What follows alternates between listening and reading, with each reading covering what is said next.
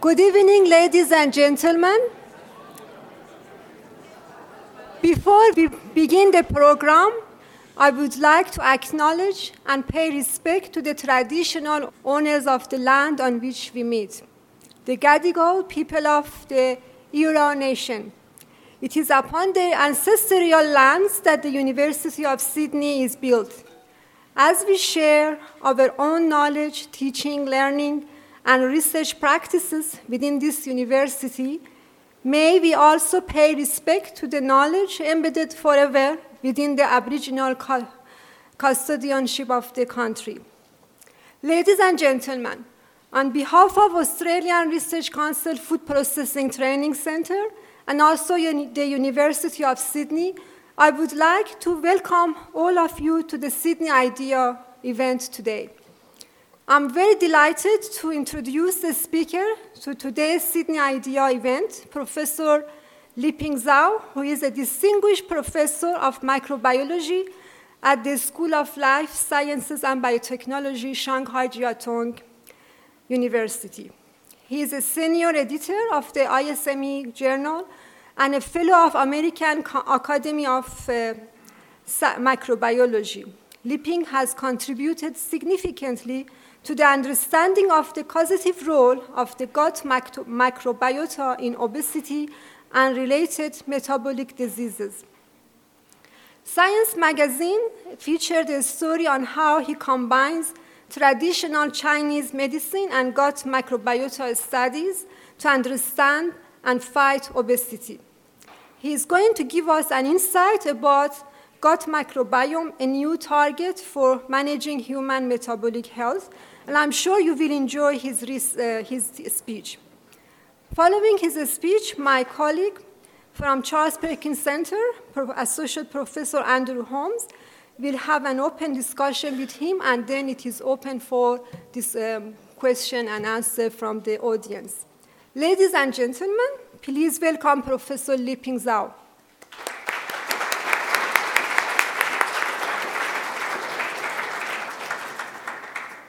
Uh, thank you, Professor Degani, for your kind introduction. And uh, thank you all for coming to my talk, and uh, particularly to those who do not have a seat.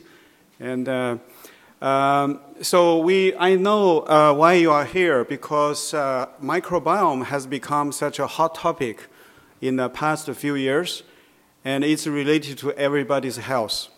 And people now talk about uh, probably in our body we have bacterial cells which are can be which can be 10 times uh, uh, more in their cell number to our human cells. So by cell number, we probably are only 10, one tenth human.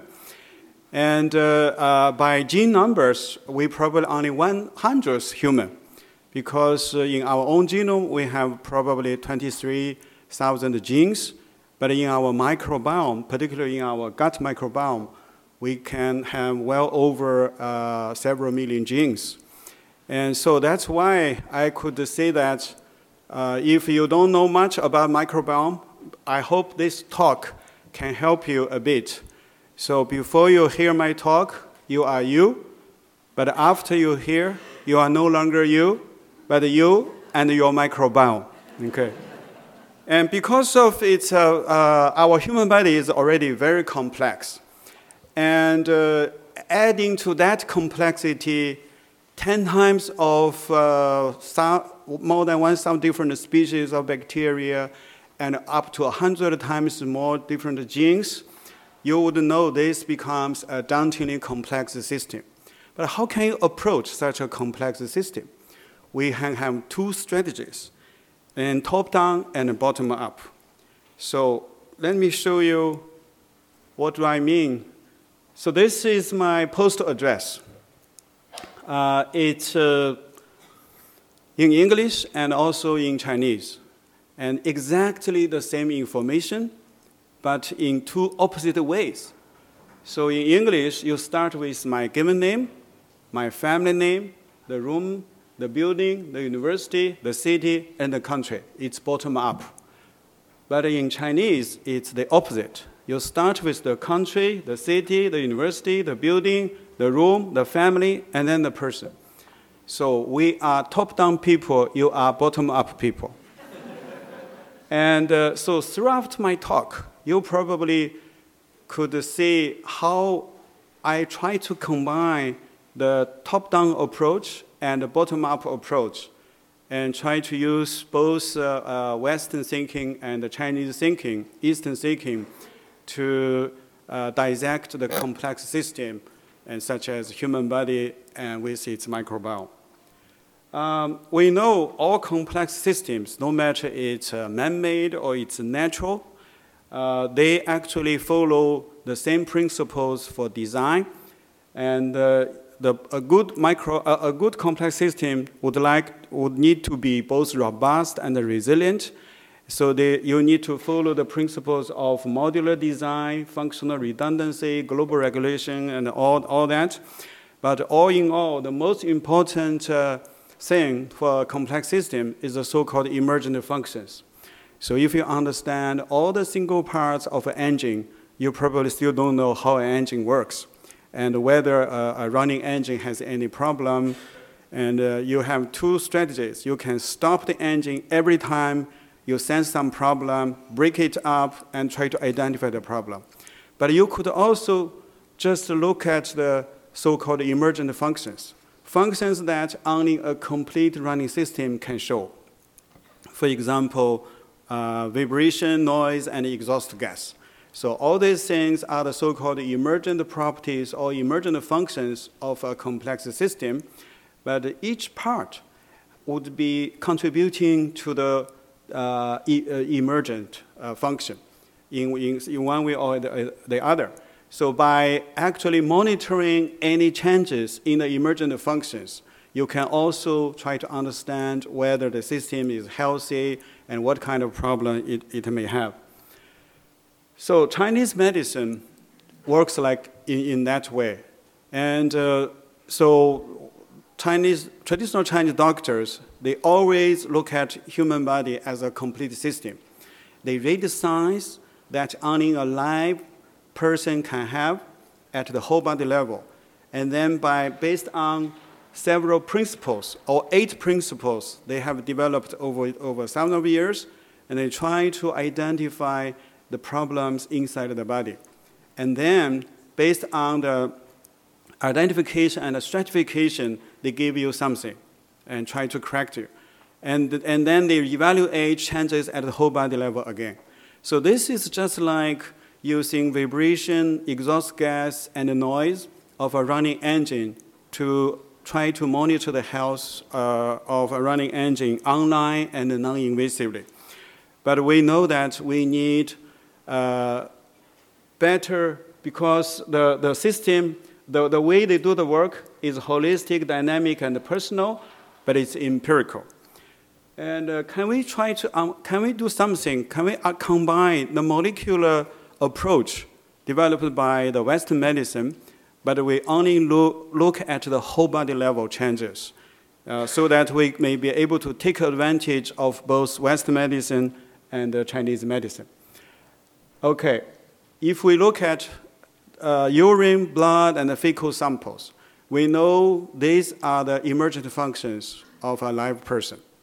And uh, however, all these three windows, they show uh, millions, millions of different uh, uh, variations at molecular level. So probably we can use some omics technology to do molecular profiling of variations in those three windows. So we can measure changes at DNA, RNA, metabolites, and proteins, and small RNAs. So all those changes at molecular level in these three windows can be captured and, and quantified, and eventually all the data uh, can be modeled and, and, and, and even to try to recognize any patterns which are associated with uh, phenotypes at the whole body level. So in this way, hopefully we could combine uh, the molecular, the advantages of molecular medicine from the West, but uh, using it in a way uh, that the, the tr traditional Chinese medical doctors only look at the human body level, whole body level. So this is the thinking and the approach I'm trying, uh, I have been trying to use in my research.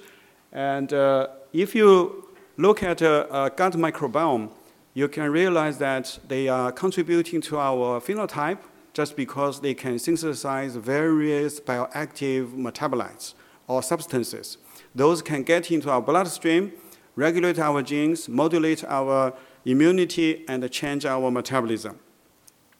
So they are contributing to our microbiome. And uh, so I would like to focus today on the topic of microbiome and metabolic diseases. Obesity and uh, obesity-related diseases such as type 2 diabetes uh, has become a worldwide devastating epidemic in both developed countries and also rapidly developing, developing countries. Professor Jeff Gordon's group in US, they are the pioneer in this field and they showed by using germ-free animals as models that the whole gut microbiota can actually regulate genes in host lipid metabolism. For example, it can inhibit a gene in the gut which is required for burning stored fat. And it can up, upregulate genes in the liver for synthesizing new fat from glucose. So in this way, the whole gut microbiota, when you introduce back to a germ-free animal, the animal start to accumulate more fat, but on less food intake. So gut microbiota can help the host uh, synthesize and accumulate more fat and uh, even over a less calorie intake. And another group, uh, uh Professor Cani and his collaborators, they showed that the uh, lipopolysaccharide uh, lipopolysaccharide, a toxin called lipopolysaccharide endotoxin on the surface of gram-negative opportunistic pathogenic bacteria. If they get into the bloodstream, they can provoke and sustain a low-grade chronic inflammation. And they showed that if you inject a low dosage of LPS continuously for eight weeks to mice, on low calorie diet, they can become obese and insulin resistant.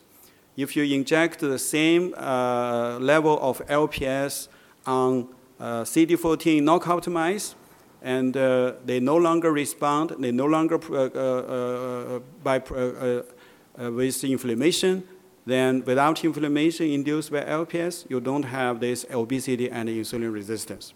So both these lines of work showed that gut microbiota play a very important role in obesity and probably diabetes as well. And uh, uh, however, we need to identify, understand which would be the key members or key players in such a complex ecosystem. And people have also been working very hard trying to identify the difference between obese microbiome and healthy microbiome and there are many uh, differences uh, uh, reported. However, a very fundamental question remains challenging. What we know from many publications, obese and diabetic people have a different microbiome compared with healthy people, but whether it is the result or the reason for the disease. Is it because uh, I become obese so that my microbiome changed, or it is because my microbiome changed so that I become obese. So chicken or egg? This is a really a fundamental question. And uh, in this 2013 Nature Reviews microbiology paper, we argued that we should follow the logic of Koch's uh, postulates established for identifying the causal agent of a particular infectious disease. Uh, however, we should modify so that we can adapt to the polymicrobial nature of microbiome and chronic disease. We first needed to do microbiome-wide association studies so that we can identify all the uh, bacterial populations which are either positively or negatively contributing to the disease. And then we should uh, isolate the bacteria into pure culture and then use them either singly or in combinations in animal model, like in germ-free mice or germ-free pigs, try to see if we can reproduce the disease phenotype. If we can, and then we should elucidate the molecular mechanism. we should understand what kind of molecule produced by the bacteria identified and uh, interact with what receptors of the host cells and uh, uh, induce what kind of signaling pathway and eventually contributing to the development of the disease endpoint.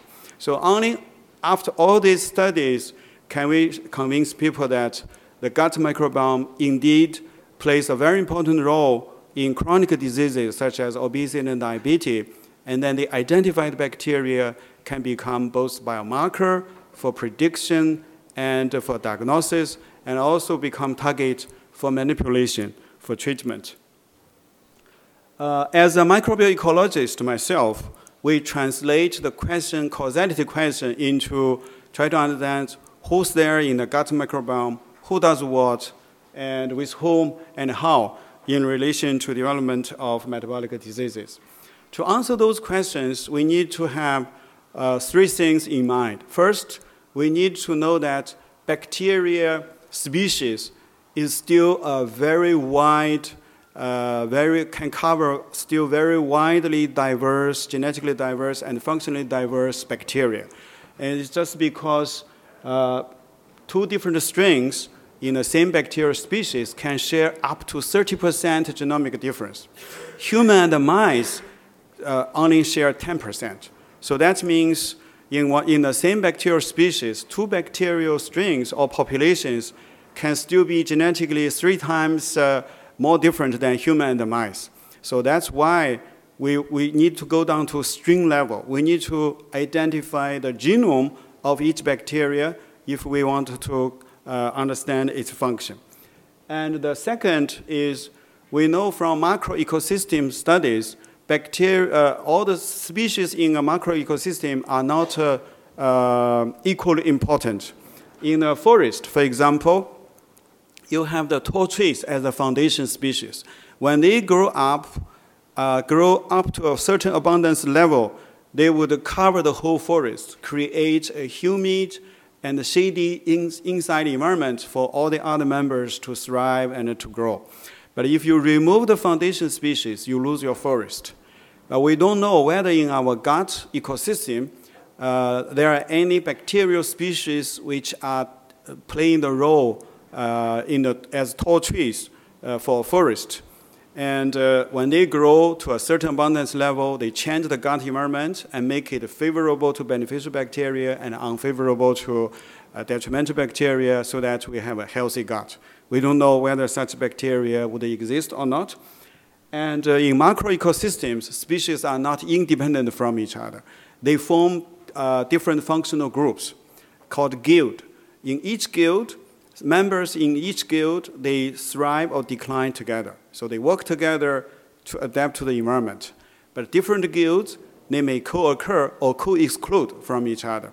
We don't know whether the gut bacteria in our, uh, they would uh, form different functional groups or they just a random assembly. And we need to find out. So with those in mind, they approach the, the thinking and, and all this. The question we would like to ask, so then comes down to the research uh, strategy we don't do much to compare healthy people with uh, the, uh, diseased people, try to understand which species or populations would be important to the disease. And because of the uh, diversity of gut microbiome and individual uh, uh, difference, many differences between healthy and diseased people are actually not related with disease. So we use a different strategy, interventional studies. We try to change the microbiome of a diseased person and see if the phenotypes are changing. If we are improving the health phenotypes, then we would collect the urine, blood, and fecal samples over time, before, during, after intervention, and then we try to analyze molecular level changes in those three windows. And then we do data mining and try to identify uh, and answer who's there, who does what, and how. And uh, how can you change the gut microbiome? And uh, we, we, we learn from traditional Chinese medicine because Chinese medicine has been using food as medicine for thousands of years. And uh, in China, there is an officially published list of plants by the Ministry of Health. Uh, plants on that list have been used by Chinese doctors as medicine for thousands of years, but they can also be used as food.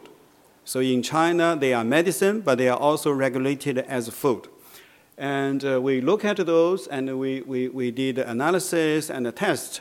And at least two groups of uh, ingredients or components from these plants are uh, contributing to modulating gut microbiota to a healthier, hopefully to a healthier uh, structure. And uh, one is various polysaccharides, complex carbohydrates, which are not digestible to human, but are fermentable by uh, hopefully gut, beneficial gut bacteria.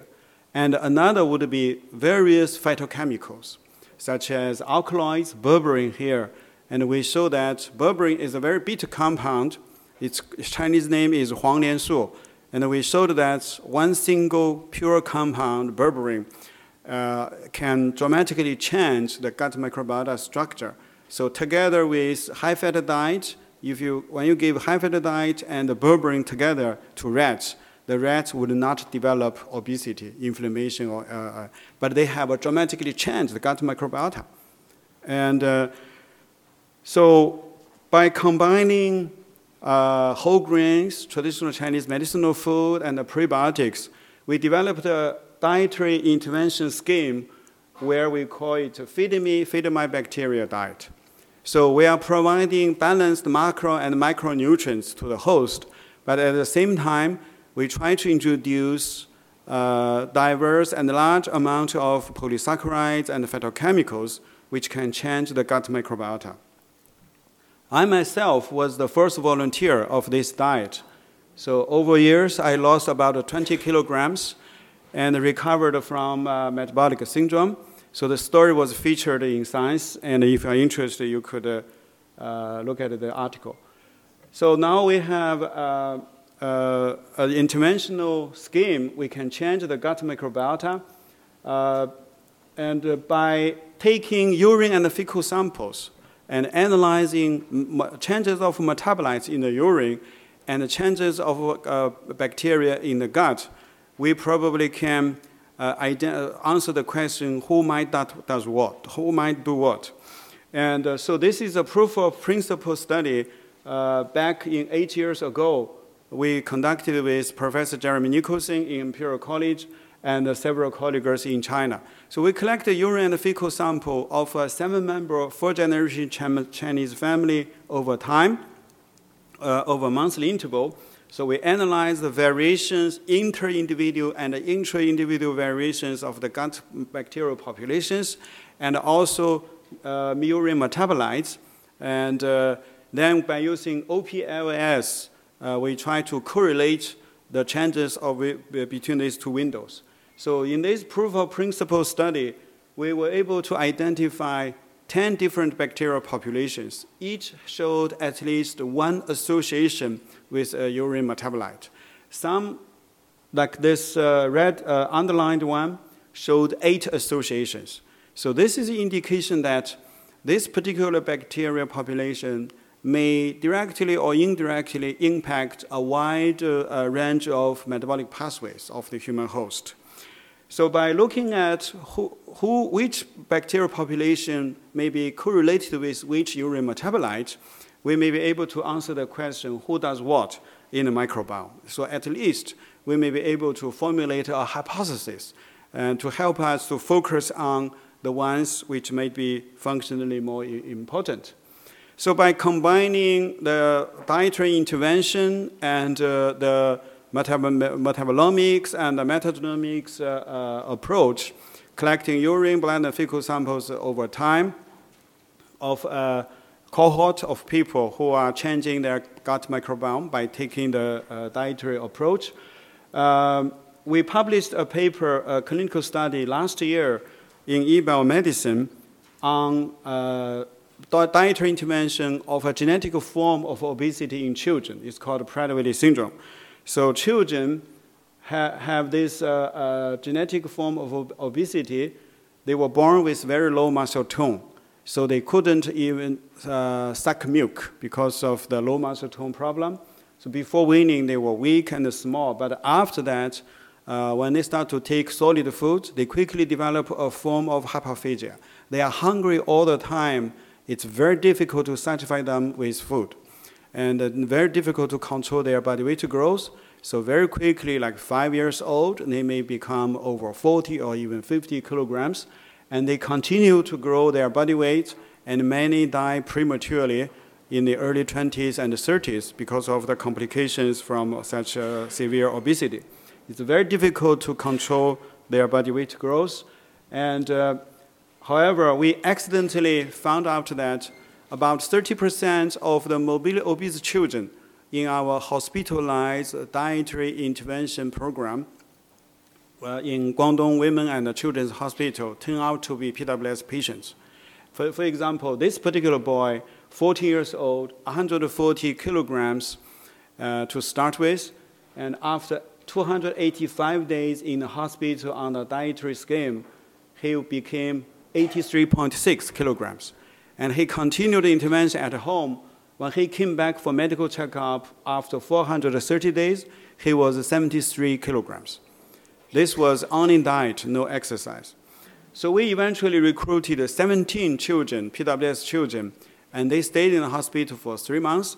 And uh, 21 simple obesity children, they stayed in the hospital for one month. At the baseline and end of each month, they had a medical checkup, collection of urine, blood, and fecal samples. So after one month, uh, they can lost about 10% of the initial body weight. After three months, about 20%. And they all showed significant uh, improvement in uh, glucose homeostasis, li- uh, lipid profile, uh, and liver function. And they all, the both cohorts uh, all showed significant alleviation of the chronic inflammation associated with obesity.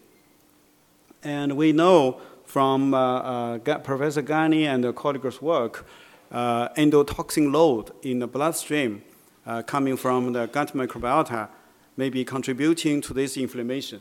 So we checked lipopolysaccharide binding protein as a surrogate marker for the endotoxin load in the bloodstream.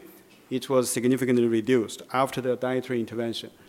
Uh, and then we transplanted the gut microbiome at the baseline and three months after the intervention from the same individual to germ-free mice. All the red colored data are from the uh, mice receiving microbiota at the baseline. And the green colored data are mice receiving the gut microbiota post-intervention.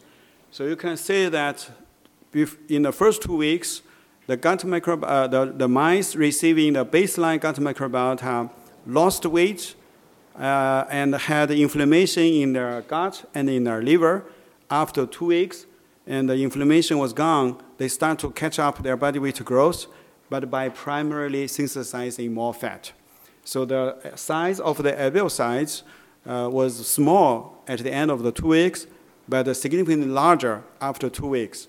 While mice receiving the post-invention microbiota grow normally uh, didn't have inflammation and didn't change the size of their adipocytes.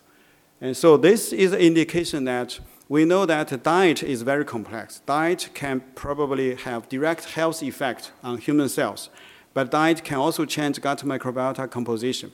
So this study showed you that the dietary induced changes of the gut microbiota may be at least partially contributing to the improvement of the health phenotypes.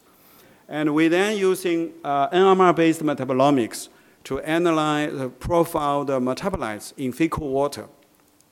And uh, the red colored data are uh, individuals from before intervention. The other colored are different time points after intervention. You can see there is a significant shift uh, of metabolites in fecal samples after the intervention. And uh, OPSD analysis showed that it's an increase of various uh, carbohydrates and a decrease of many metabolites, such as trimethylamine, TMA. And then we analyzed the six short-chain fatty acids. We know that gut bacteria grow in an anaerobic environment, so they extract energy from organic matter by fermentation. And uh, they take some energy, but they release short-chain fatty acids. And we see there is a relative increase of acetate, but a relative decrease of isobutyrate and isovalerate. So this is the indication that after the intervention, gut microbiota, gut bacteria start to use carbohydrates as energy to produce beneficial short-chain fatty acids such as acetate, which is uh, anti-inflammatory. And, uh, but uh, they, they know, uh, from uh, fermenting proteins to produce uh, potentially detrimental metabolites such as isobutyrate and isovalerate. And we also analyze the urine metabolites. And there's also a significant shift after the dietary intervention. And then OPSDA analysis uh, showed that uh, identified four metabolites increased after intervention, and nine, nine metabolites decreased after intervention. Among the nine decreased metabolites, four are co-metabolites between gut bacteria and the human liver. And the top one, TMAO, is actually uh, a very hot topic in the past few years because in 2011, a Nature article showed that uh, TMAO may be a risk factor for atherosclerosis because in the bloodstream, TMAO can promote plaque formation. And TMAO is produced in the liver from a substance called TMA. TMA is produced in the gut by gut bacteria from some dietary fat, uh, from dietary choline. So coming from dietary fat. So anyway, dietary fat containing choline, and choline after digestion, choline can be converted to TMA by gut bacteria. TMA, when get to the liver, can be converted to TMAO by the host enzyme, uh, and, uh, and then TMA, uh, TMAO uh, turn out to be a high risk factor for promoting atherosclerosis. But we don't know which bacterial species or populations are responsible for converting choline into TMA. And uh, so now, after analyzing blood samples, fecal water samples, urine blood samples before, during, after the intervention, we see footprints of bacterial activities. And so now we come to sequence the fecal DNA. Uh, each sample, we sequence 80 million reads, 8 gigabytes data. After going through the bioinformatics pipeline, we were able to identify a little bit over 2 million genes, microbial origin. And, uh, but all the genes are, genes, many, many of the, all the genes, they are originally uh, clustered in one DNA molecule. And, but uh, after this process, we, we don't know which gene is actually together with which gene uh, originally in one DNA molecule. But if two genes are encoded by the same DNA molecule, they would change their abundance across all the samples where you can detect them very tightly. They increase or decrease altogether. So by using this principle, we take a, a canopy-based algorithm. Eventually, we were able to cluster the, the individual genes into a little bit over 20,000 groups called co-abundant gene groups. Out of these 20,000 CAGs, 376 uh, containing more than 700 genes. So they are bacterial genomes. And uh, 161 of those are shared by more than 20% of the samples. So these are the prevalent gut bacteria uh, genomes. So we, we, we mapping all the high quality rates back to each CAG, and eventually we were able to assemble high quality draft genome for 118 different gut bacteria, prevalent gut bacteria. So now we have more than 100 genomes of prevalent gut bacteria in uh, these two cohorts, and we also identified 13 metabolites in the urine which are changed after the intervention. And so we, we did a correlation analysis between these identified bacteria and the identified urine metabolites. And uh, we were able to, out of 118 CAGs, we were able to correlate uh, 31 actually positively correlated with the urine concentration of TMAO. And uh, among the 31, uh, 13 bacteria uh, genomes actually encode the genes, the two genes, for enzymes which are required to trans, uh, uh convert choline into TMA. So these more than a dozen genomes of bacteria, they are not only correlated with urine concentration of TMAO, the, they also encode the two genes which are required for synthesizing the precursor of TMAO in the gut. So they are highly likely the candidates which may be able to uh, contribute to development of atherosclerosis by converting choline into TMA. So all, up to now, everything is just association study. It's not a causative mechanistic study, but because of the development of the metabolomics, metagenomics tools, and bioinformatics and statistics, we probably are now we, we, we, we identified the, the best candidates, potentially the best candidates, which may play a causative role in a particular disease phenotype. So we are now isolating the bacteria of these uh, 13 uh, uh, genomes, and we have already got some of them. We can now put them into germ-free mice of ApoE uh, knockout mice model and try to uh, validate the function, understand the molecular mechanism. So after all this work, then these bacteria may be used as both biomarkers and also targets. Uh, so coming back to the two fundamental ecological questions, uh, we did co-abundance analysis of 161 prevalent gut bacteria genomes, and we were able to uh, classify them into, cluster them into 18 guilds. And each colored group uh, is potentially one guild, a functional group. Members in each guild, they increase or decrease together. But if two uh, guilds are connected by red line, they co-occur. If they are connected with blue line, they co-exclude. If you look at the uh, uh, uh bottom left, you see GIG3. This group containing three bifidobacterial uh, species or strains. And uh, they, they were promoted to a high abundance level by the dietary intervention, after the, the, the dietary intervention. And they, they show the highest number of negative associations with many other bacterial genomes which are either pathogenic or potentially detrimental by synthesizing some toxic metabolites. So we suspect that species in this group, in GIG3, may be the so-called foundation species, a guild of foundation species. So when they grow to a certain abundance level, they, they acidify, for example, they acidify the gut. So they lower the pH so that many other bacteria can no longer grow particularly uh, pathogenic bacteria. If you lower your gut pH below 5, many pathogenic bacteria cannot grow. And we know that bifidobacteria can also produce antimicrobials. So altogether, so promoting the right bacterial species may help you uh, change your gut environment and make it unfavorable to pathogenic ones and favorable to uh, beneficial ones. So because all the members in one guild, they increase or decrease together, so we can actually add their abundance together to get a group level abundance uh, change. So now we see that uh, six groups didn't respond to the dietary intervention. Uh, the dietary intervention didn't change the abundance of six groups, and we ignore them. And then three groups on the bottom promoted by the diet. The other nine actually decreased by the diet. So now we have, if you look at the group's level abundance, you can start to see correlation with many disease phenotypes.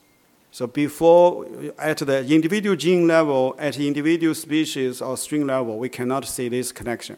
But after you group them into potentially the right functional groups, you start to see each, uh, each group can actually are uh, either positively or negatively associated with at least one disease phenotype and some are associated with 12 disease phenotypes. So this is statistics, this is association, but it's a very interesting uh, network that uh, emerges from this study.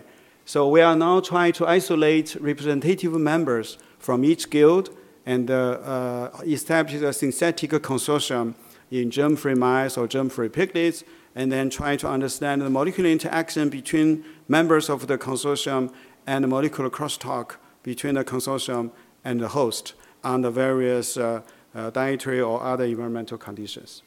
And uh, I would like to switch to another story now we focus one uh, particular bacterium.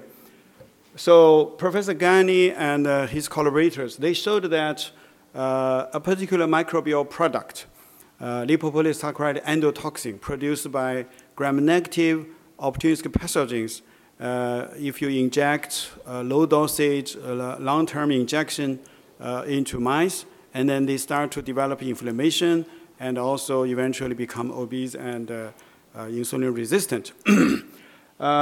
So we, we, in this particular study, it's a case study with a 26 old, 175 kilograms heavy young man. And he started with uh, 100, he was on the program for 23 weeks, and he lost 51.4 kilograms. Only diet, no exercise. And he recovered from uh, hyperglycemia, hyperlipidemia, hypertension, and, uh, uh, and also reduce the inflammation and uh, reduced the lipopolysaccharide binding protein after the intervention. If you, if you do a very simple uh, DNA fingerprinting analysis a long time, you can see at different time points from zero day, four weeks, nine weeks, 13 weeks, 18 weeks, 23 weeks after intervention, you see changes of the pre predominant bacterial populations. So each band represents one particular group of bacteria. And we see on the bottom, three, uh, at the baseline, three predominant populations quickly decrease to non-detectable level after four weeks on the diet. And uh, if you sequence the DNA out of the three bands, they are mostly uh, species from Enterobacter. So this genus contains 10 species, all uh, pathogenic and gram-negative. So the LPS of these species can induce inflammation. And we did metagenomic sequencing of the samples at different time points, and we were able to identify 30 genes used in synthesizing LPS. Most of them decrease their abundance after intervention. So we start to isolate bacteria with single bacterial isolates which can migrate to the identical position of three bottom bands. And uh, this is called sequence guided isolation. So you are not isolating any bacteria to study. You are isolating the bacteria because based on the DNA analysis, you know they are potentially important. So by using the DNA sequence information, it can help you zoom in and identify the, the corresponding bacteria. So eventually we identified a strain called Enterobacter cloacae B29.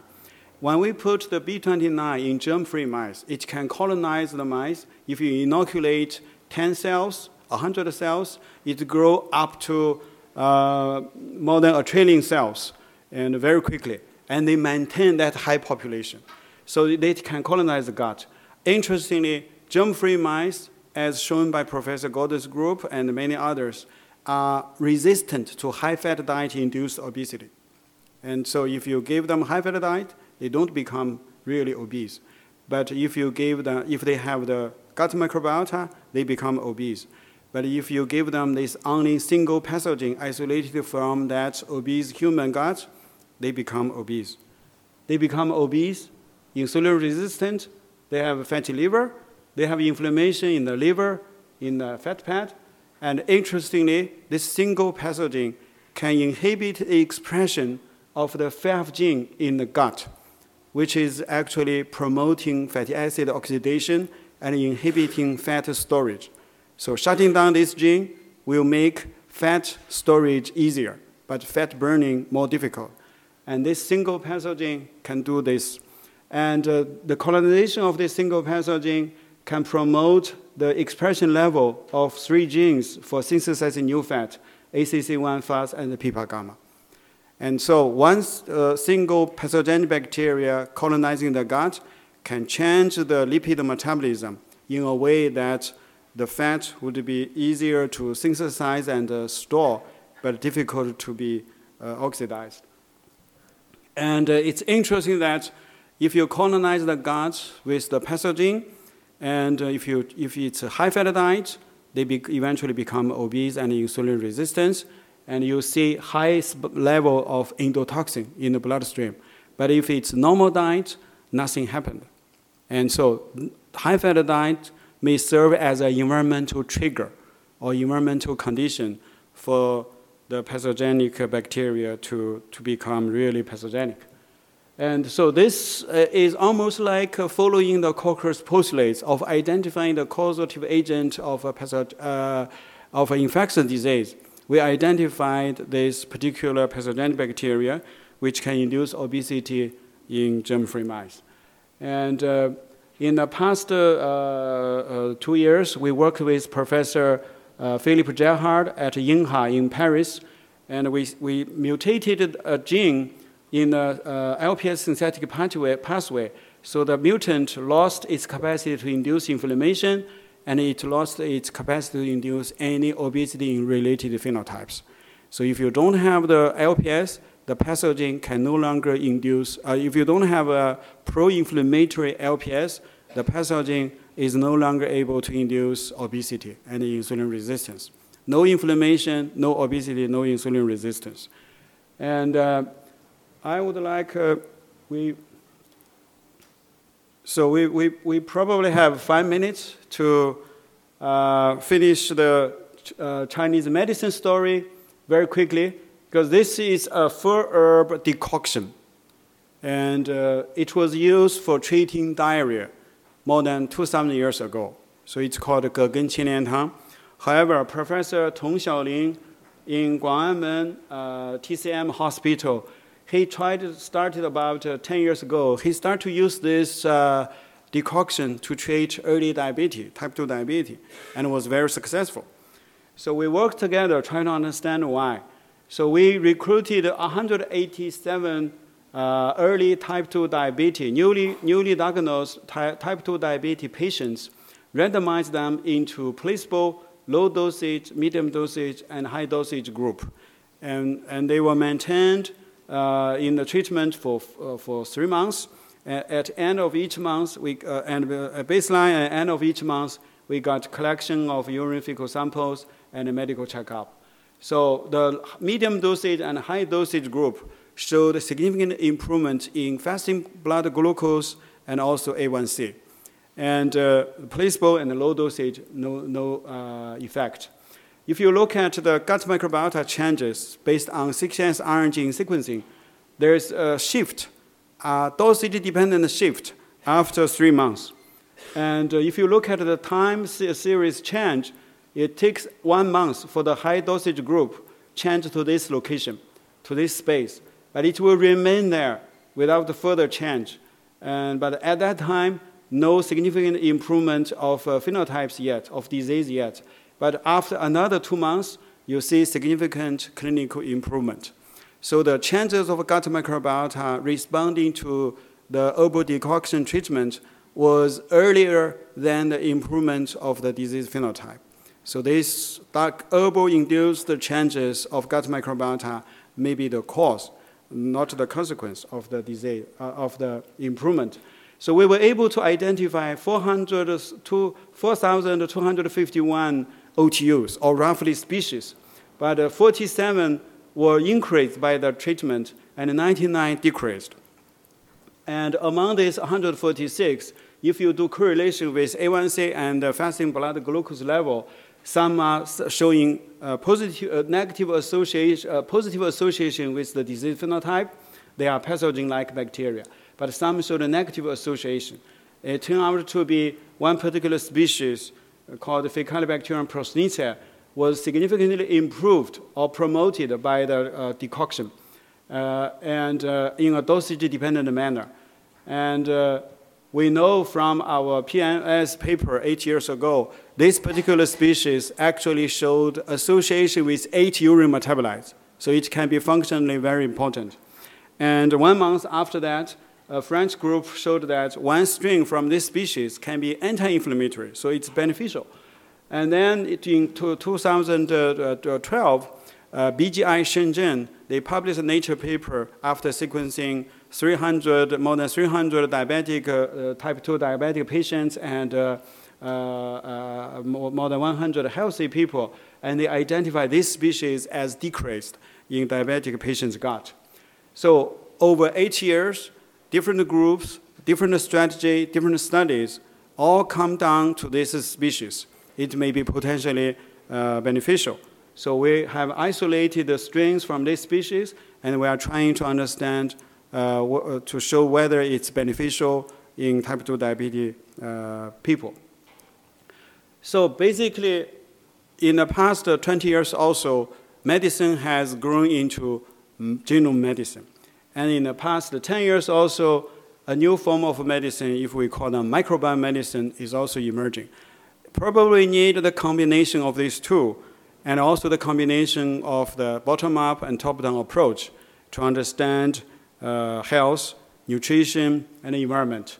And we need to have ecological thinking, and uh, we need to have systems thinking. We need to use restoration ecology if we want to uh, recover from uh, chronic disease. And we need to have the concept of emergent functions and focus on urine, blood, fecal samples, this kind of uh, uh, whole body level emergent properties, and as a way to monitor changes of our health, evaluate response of our body to any type of intervention. So this may help us understand traditional medicine. This can also help us to monitor the health of millions of people over time. So by using this kind of analysis, each person at each time point can be captured, can be uh, quantified in its health status with uh, thousands or even millions of data points. So I would like to finish the uh, uh, genetics told us that our genetic potential of long lifespan may be 150 years. So on the y-axis, it's the health status. So normally we are born healthy. And uh, so the ideal life trajectory would be like this. So you remain healthy throughout your 150 years and die in the last week. Okay. and uh, some people were, uh, were unfortunate with uh, severe genetic defects and die prematurely. We know that these two type of people, they are there, but they are rare. And most people, we go a trajectory like this. So before 50 years old, we are okay. After that, we are going down the hill. So eventually, 80% more people end up in hospitals with at least one kind of chronic diseases. And some people can remain alive uh, more than one decade in a hospital and uh, because of the medical technology development. But we if the decline of our health after mid, mid age is due to the genetic defects in our own genome, we really cannot do much uh, up till now, and uh, or in the foreseeable future. But if the genetic mutations in our own genome can only increase the risk for a particular disease, but the manifestation of that risk need environmental triggers, and the gut bacteria living inside our gut maybe the internalized environmental uh, condition. So if you grow a right microbiome, you can keep your health, keep yourself healthy. But if you grow the wrong microbiome, it turns, it changes from a partner for health into a pathogen for disease. It starts to push you to the disease condition. If that's the case, we have hope. We can change our microbiome back to the healthy status and monitor it and make sure that you remain, you have a healthy microbiome until the last day of your life. So, eat right, keep fit, live long, die quick. Okay. Thank you. Okay.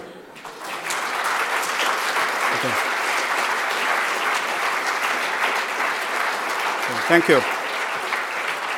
Okay. Thank you, Professor Liping. So it was very interesting talk. And uh, before I invite uh, Professor Andrew Hom to come and join us for a discussion, I would like to invite everyone to join us for the three days workshop that we have, and it will start tomorrow. Uh, this is uh, advances for food and biotech, uh, advances in biotechnology for food and medical application, and I invite you to all join us in this event, and hopefully you will learn more about impact of food on our health. And I now invite Professor Andrew Holmes to come here and you can hear more about microbiome. He's the expert also in the, this area in Charles Perkins Center.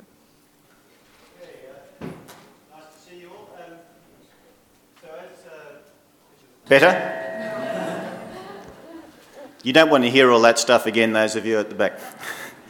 so, one of the things that's always uh, struck me about this sort of area is that um, everybody's different. We've all got different uh, genetic background, we've all got different cultural histories with there's different foods that are available to us, there's different foods that we choose to eat, and everybody responds differently when you give them a therapy or when you put them on a diet. One of the uh, distinct problems for, for Australia is that we've got a, a highly multicultural society. So we've got a lot of very different groups in terms of their behaviours, how they're going to react when you, you say to them, you need to eat this. Some people might say, you're kidding. Some might say, yes.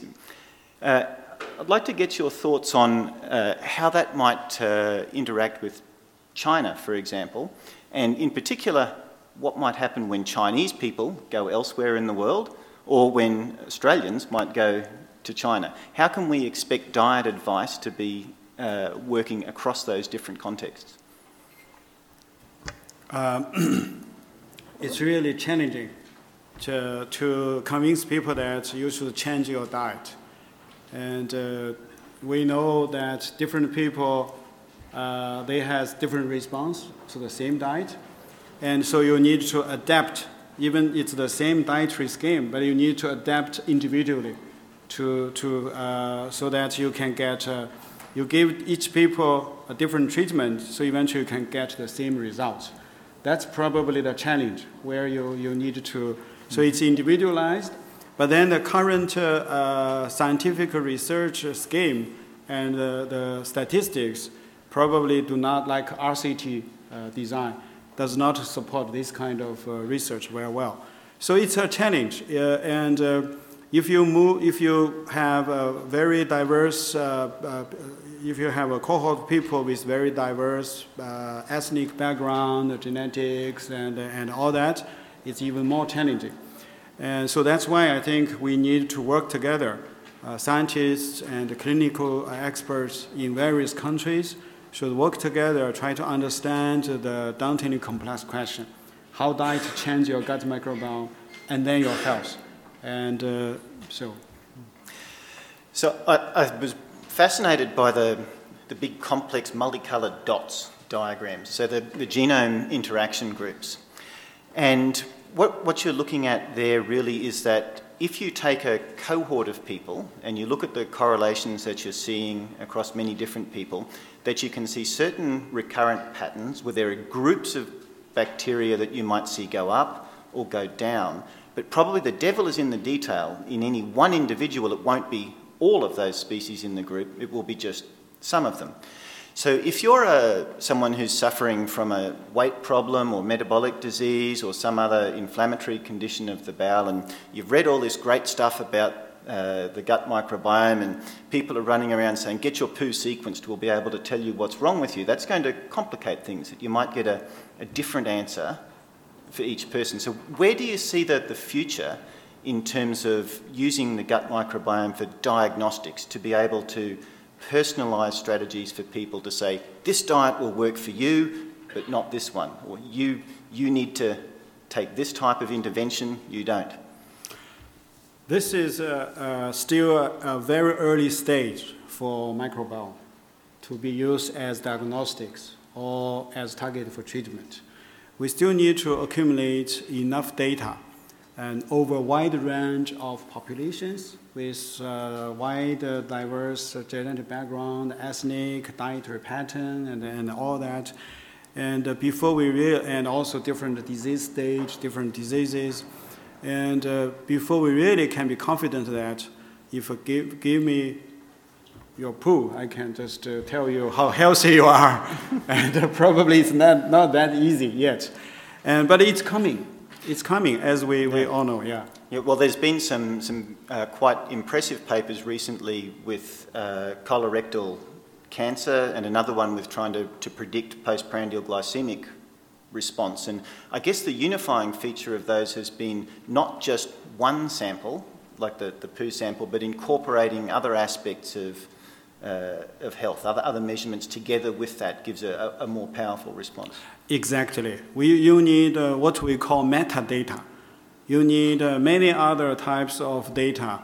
And uh, also, just uh, for the uh, for the gut microbiota analysis alone, you cannot just rely on sequencing. You should also analyze the metabolites, the toxicity of the fecal samples. There are many ways to tell you uh, whether the, the, your gut is healthy or not. And currently, the medical field has many tests to tell you that. But many problems probably are driven by the dysbiotic gut microbiota. So that's why sequence the gut microbiota, combine that data together with what you can get with all the existing technology, and could, can help you. But uh, don't believe anybody who just say, give me one poo sample, I can tell you everything. so, so the last uh, sort of comment question I'd like to is, you gave us a, a wonderful story with uh, the top-down versus bottom-up thinking that you can get with uh, different cultures. And it's all very well to, to look at how we might fix people up after they get sick, but what we really want to do is to stop them getting sick in the first place. So you gave us a nice little story about how you tracked down the TMA producing bacteria, and uh, that's a, a, significant risk factor for atherosclerosis. And you've identified the bugs, but what causes them? to increase in abundance in the first place. That's something that we could pick on as a, a public health guideline if we were able to identify that, that top down driver, what's causing this problem to begin with. Do you have any thoughts on that? It's probably the imbalance between macronutrients of our diet. I was so hoping it, you'd say that. and uh, so it's uh, driving the dysbiosis of the gut microbiota does not happen by itself it's driven by environmental conditions. The most powerful environmental condition is your diet. So when, when we eat, we are not eating just for ourselves. So there is a nutritional partition between human cells and the gut bacteria.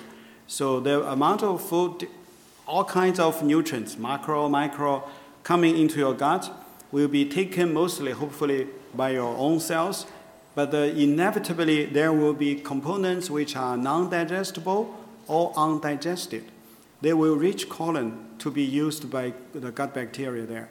And then the mucins uh, secreted by our gut epithelial cells and the, the cells which, which come off uh, every three days roughly from the epithelium, from our gut, the dead cells of our own human cells, they also come and used by the gut bacteria as diet.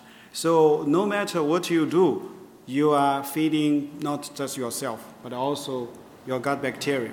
So the combination of your diet and your own mucin and sloughed cells would sustain a particular pattern or structure of your gut microbiota. So it's a bacterial farm you are uh, managing and by using your diet. So from now on, when you eat, just ask yourself, am I eating for me, for myself, or am I eating for my gut bacteria, or both? so uh, there's been a, a long-running study at the, the, Charles Perkins Centre led by Steve Simpson that's been looking at uh, precisely this question. In fact, there was a, a another paper that's uh, come out today, and you, you, may see some media attention about this one if you, if you follow that up. But protein has been identified as one of the key macronutrients for this issue recurrently. Is that something that you're finding in your own work as well? That high protein diets, uh, they might be good in the short term, but they're detrimental for healthy aging, or they're able to. Um, when you have a, a, a high protein diet, I think the problem would be still probably eventually you don't have enough carbohydrates for gut bacteria to extract their energy you force the bacteria use protein uh, as energy source. So when, when, when they ferment protein to extract energy, they release uh, quite many toxic byproducts uh, as a result of that. Yeah. yeah.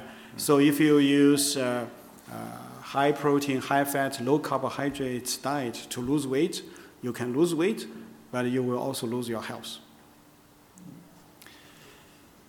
Okay, I think we should uh, open the floor to, to questions. Do we have roving microphones? Yeah. Hi, thank you very much. That was amazing, that talk. I just had, you mentioned um, the acid environment, and I read a couple of papers on mice that actually had contradictory results. One said that an acidic environment, um, you know, made the, the microbiome better, and the other one found completely the opposite, both published, I think it was 2014. Is there any consensus in that area about the acidic environment, you know, uh, among all the experts, or is it still ongoing? You want to comment first? There's disagreement about almost every specific detail.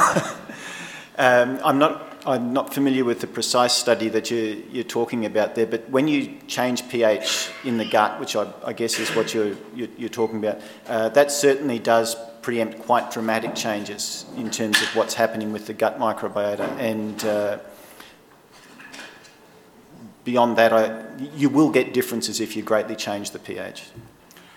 And uh, more specifically, acetic acid, or acetate, and uh, has recently been identified by a Nature paper as a causative agent for obesity. And uh, however, uh, there are different opinions on, on, this kind of finding. It's because one critical experiment to show uh, acetate uh, or acetic acid can induce obesity is to do intragastric infusion. So they, you infuse uh, vinegar, basically, into mouse uh, gastric, and then you, you increase appetite. So you increase food intake, you increase body weight growth. However, the, the acet, acetic acid is locally produced in the colon. So, and it can also be produced by fermenting carbohydrates or by fermenting proteins.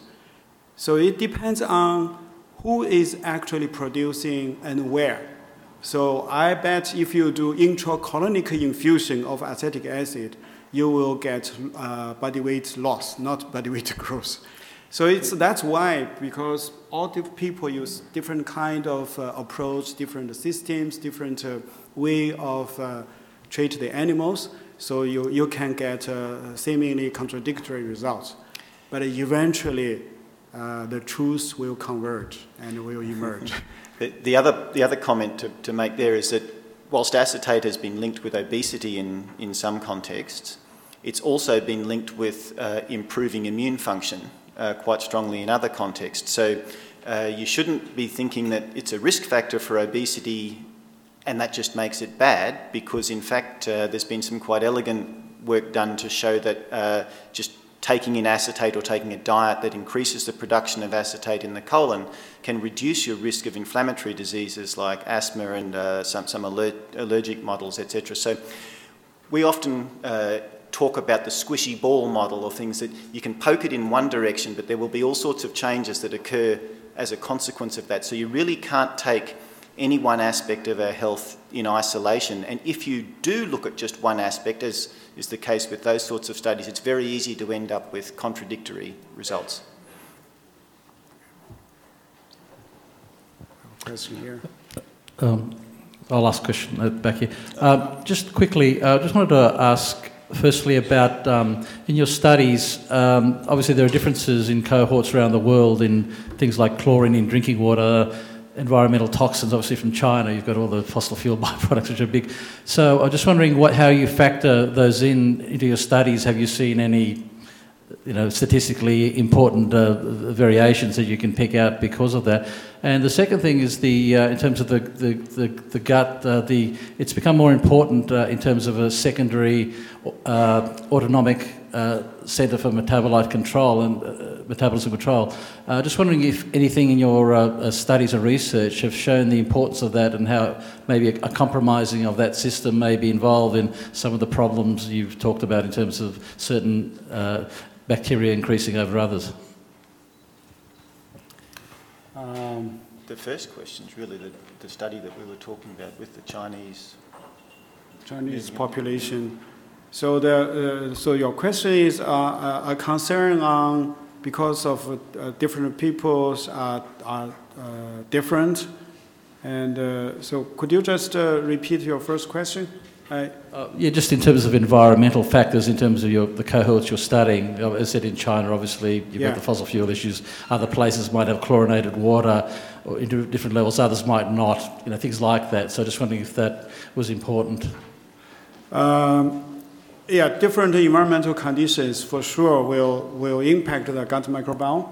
And uh, so if you do the same intervention in different countries, you may get different results. And uh, however, we, from our experience, uh, the most difficult uh, problem is actually compliance. And people don't eat what you ask them to eat, or they don't eat enough and they try to eat something else. You know, so if they if they can be more compliant, then you have better results. But if everybody is completely compliant, you still see different response. That's from the probably the difference of the baseline gut microbiome. So the baseline gut microbiome, because of the genetic potential of using different uh, dietary components in the gut bacteria, you do see if you give them the same diet treatment, you see different response. But uh, for human clinical trials, the first thing when you see different results from different cohorts, the first uh, question you ask, are these people compliant or not? And then you ask whether this is difference due to the difference of their gut microbiota or not. Yeah, uh, just to add a little bit to that, we're, we're only just starting to see studies coming out now where people have really effectively sampled uh, large enough populations under a large enough range of different environmental conditions to be able to start to answer that, that sort of question. Uh, at a meeting we were at recently, there was one of the, the first presentations of data coming out of the American Gut Project. I don't know if you were at that Yeah. talk as well. But um, they had, I think it was up to about 10,000 or 20,000, quite, a, quite a large number of people that had been sampled across the US. And actually, there's a, quite a large number of Australians and uh, British who are also in that, that study now. But in that initial pass that they did there, they saw remarkably little geographic variation. So across that US population, depending on which state you were in, which again you would get differences in, in local environmental factors there, they didn't see an obvious factor there. The, the biggest commonality was if you lived in the same household, you had similar patterns, but as soon as you went to a broader scale, there was not. Now that's a very early stage of that study, but it does suggest that those broader scale environmental pictures, patterns won't be quite as important as habitual diet. Okay. Yes. I was going to. Um, what we're seeing in Australia is certain ethnic groups, Asians and Indians, for example, are higher, have a higher incidence of diabetes. Have we studied? Is it a difference in gut microbiome, or is it putting these other ethnic groups in our culture and our foods? What is the trigger? Why are we seeing more diabetes, especially in, in pregnant women? Is the women I work with. Uh, there's no simple answer to that one as well, but whenever you've got a population of people who are defined by some physiological characteristic, so if it's incidence of, of diabetes or pregnancy or so, you will almost always be able to find a signature in the microbiome as well. Because uh, to go back to the question of causal consequence, we really need to add a third C word there, which is contribution. So the microbes are so tightly entwined with their own physiology that as soon as you stratify a population and say there's something different about these uh, with respect to this population, you will almost inevitably see a difference in the microbiota as well. So I, I wouldn't say that the microbes are causing or a response to that, but they will be participating in whatever uh, phenotype that you're, you're seeing there. The, the genetic background probably uh, do play, uh, does play a very important role, but on a much uh, bigger scale. For example, if you look at the statistics of type 2 diabetes incidence, it's obviously uh, probably uh, Chinese or other Asian populations. They don't need to have a much higher BMI before they become diabetic. But in Caucasian populations, you see people with a very high BMI, but metabolically still okay. So that's the genetics. But at the individual level, it's, uh, we, we don't see much driven by genetics, but probably by environment. Like in China in early uh, 1980s, before that, the incidence was less than half percent. But just over 30 years, it's now over 10%. So over 30 years, uh, one order of magnitude increase of a disease, you cannot attribute that increase to genetic change because genetic drift does not change in that quick. Uh, so environmental induced changes probably responsible, and uh, microbiome is most likely you know, involved in that, that uh, transition. So that's why people are so much interested in the, in the microbiome. But we still need to work together, the whole international community, before we can answer questions uh, like yours. Yeah. I think at the beginning of your speech, you had a picture that showed the foods that the Chinese government recommends as healthy, and I noticed there was apple, orange, maybe oranges, and lima beans. Could you just tell us simply what they were? okay, I'm sorry, the picture is wrong. And uh, I, am trying to collect, uh, have a picture showing all those uh, traditional Chinese medicinal food, but I didn't. I have individual pictures. There, there's, uh, I don't know if there's an English translation of that list, but uh, they are mostly have been used uh, as herbs by Chinese people. like one called Chinese yam, shan yao, and another called Job's tears. 薏仁. So all these are containing actually high amount of uh, complex carbohydrates, at least, and they may also contain other ingredients, and uh, which can change the gut microbiome. And that berberis was that a food? Or Berberine in China is regulated as medicine, not as food. It's too too too uh, how to say that. Um, it's very, uh, very bitter. It's uh, very, very bitter.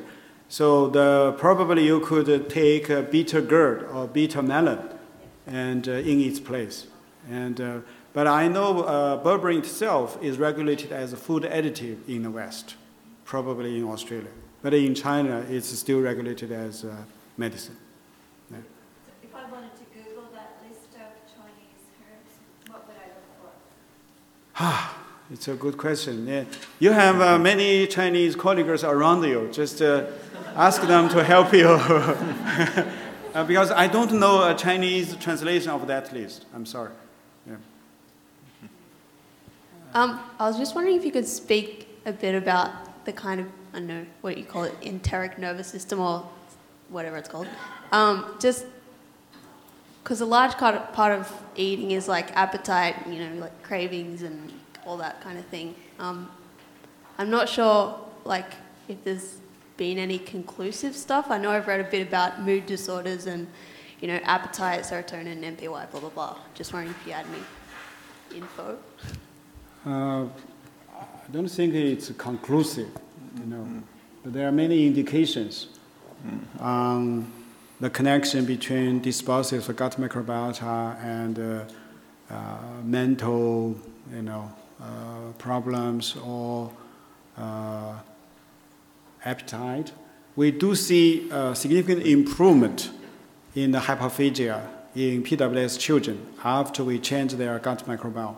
Their behavior becomes so much easier, so much better, the food behavior. It's very interesting because they, they are constantly looking for food. When they get food, they immediately put it into their mouth. But after the intervention, they are still very much interested in food, but when they have food, they hide them they don't eat immediately. So probably psychologically, they still need uh, the, the, the, the, food, but physiologically, they no longer, you know, such an impulsive uh, need. And, uh, but it's such a complex uh, question. We need uh, many, many more studies to understand the link. Yeah. Uh, I guess that a, um, a simple point to make would be that when your body absorbs the glucose and uh, monomers like the, the amino acids and other simple sugars from your digestive tract to distribute them around the body, it is inevitable that at the same time it's also absorbing this, those small metabolites that the microbes are producing. So when the uh, brain is communicating or integrating these signals from the rest of the body, it's not just getting those nutrients that have been absorbed, it's also getting all of these other things that are coming in as well.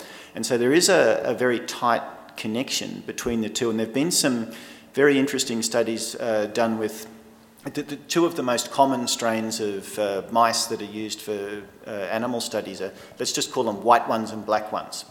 And the white ones tend to be quite friendly little guys and very, very easy to, to handle in the lab and very placid in temperament, whereas the black ones are a bit more feisty. And there was a, an interesting experiment where germ free versions of those were derived, and then the, the microbiota was swapped over and actually changed the temperament of the mice. So there's a, there's a lot of studies that have been uh, done now that show that you get this association again between, uh, let's call it mental state and, and, cognitive function. You can see changes in feeding behaviour according to what you keep animals on for a long period of time. There's even one study that's shown that uh, something that you might think of as an autism like behaviour was able to be reversed by giving a, a, a probiotic. So, in all of these cases, the, the, precise mechanism is not understood, but what we can say phenomenologically is that gut microbes and their signals are a part of that emergent property of behavior. And uh, now we know that uh, gut bacteria, some gut, gut, bacteria species can synthesize almost, uh, you know, uh, all kinds of neurotransmitters and neuropeptides. Why a gut bacteria try to synthesize, can synthesize a, a human neurotransmitter because they, they don't need that, right? so they probably try to manipulate us, you know.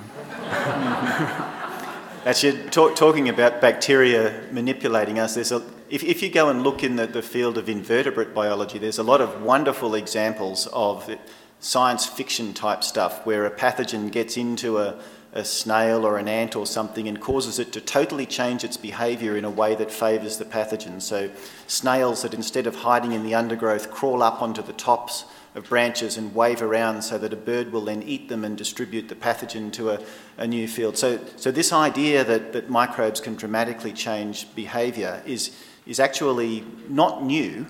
The idea that it might be doing it to us in more subtle ways is what's a little bit stunning. I have a question about the medical, um, international medical community uh, creating an actual system and acknowledgement of the microbiome's contribution to our health and it being acknowledged at that level so that it then becomes part of the way that we look at the body holistically instead of it being just system by system and how that might influence that ongoing preventative health ultimately at the end of the day, when someone walks into the GP, he looks at it from that perspective and how that might holistically impact and affect health, and that would ultimately be the aim. But how long do you see it being that it's going to be acknowledged as one of the most important systems of the body?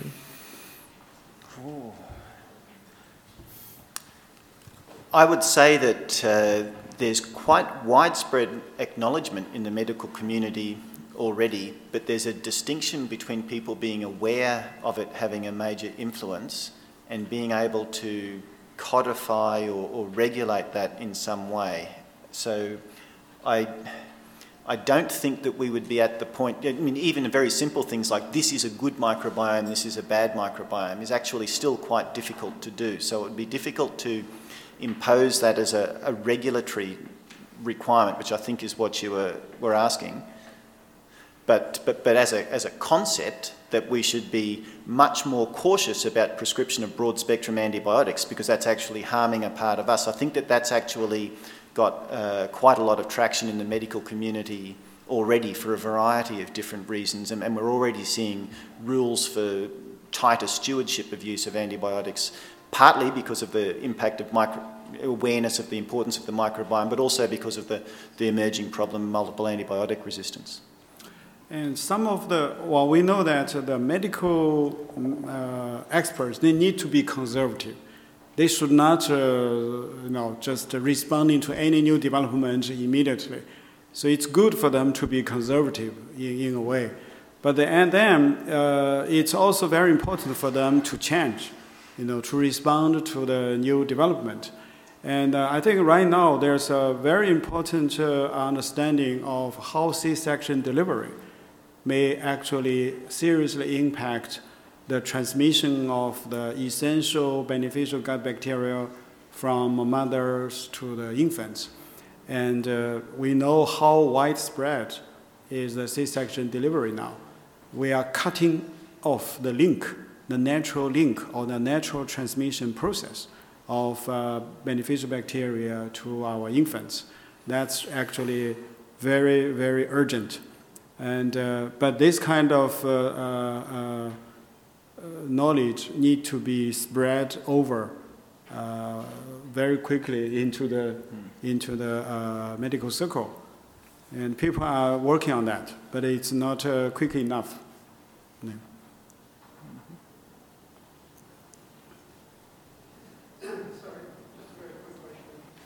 Sorry about that.